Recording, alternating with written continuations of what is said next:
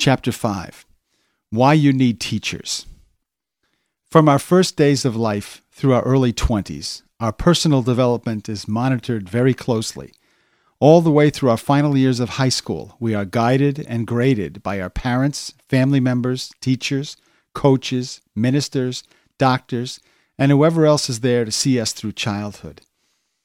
As we become young adults and mandatory education has been completed, we are faced with significant choices going to college, getting a job, or joining the military. Now our life becomes a bit more serious, and success is placed directly on our own shoulders. From this point, we begin to make our own choices, which is not always easy or triumphant. Some flunk out of college. Some are asked to leave the military.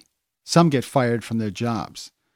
While there are many who move toward positive life paths, there are those who find that continued growth and personal development grinds to a halt. Now faced with life head on, they begin to falter. Some figure they have all the answers. Others leave tremendous potential unfulfilled. As adults, we are always running into forks in the road. One lead towards growth and development, the other leads to more of the same. For many of us, more of the same is the easier, more comfortable path to take. We choose more of the same because we tell ourselves, that's who I am. That's how I've always done it. The road to progress sometimes feels lonely and frightening.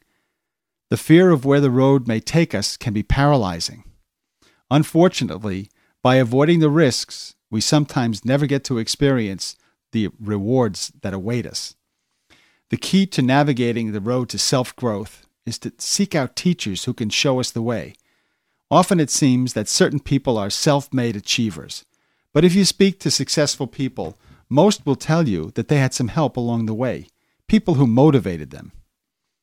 Teachers in adulthood are like teachers in childhood.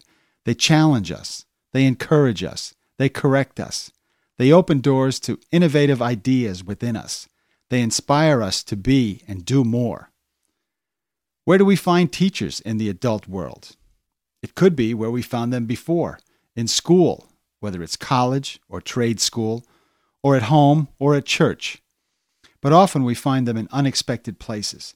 A teacher might be your boss or a coworker, a friend, your spouse, or your children, or even your grandchildren. We find teachers in the media, TV, radio, movies, tapes, CDs, books. Teachers even show up as strangers or people we meet who may only briefly cross our paths. Ultimately, everyone who comes into your life does so to teach you a lesson. For us to grow as adults, we must begin with a desire or intention to do so. We must say to ourselves, I don't want to be the same person next year that I am today. I want to be a better person. We must seek out fresh ways of thinking, since new ideas are the lifeblood of personal growth. As you pursue your dreams and open yourself to the guidance available to you, the appropriate teachers will show up who can aid you in the discovery of life changing ideas.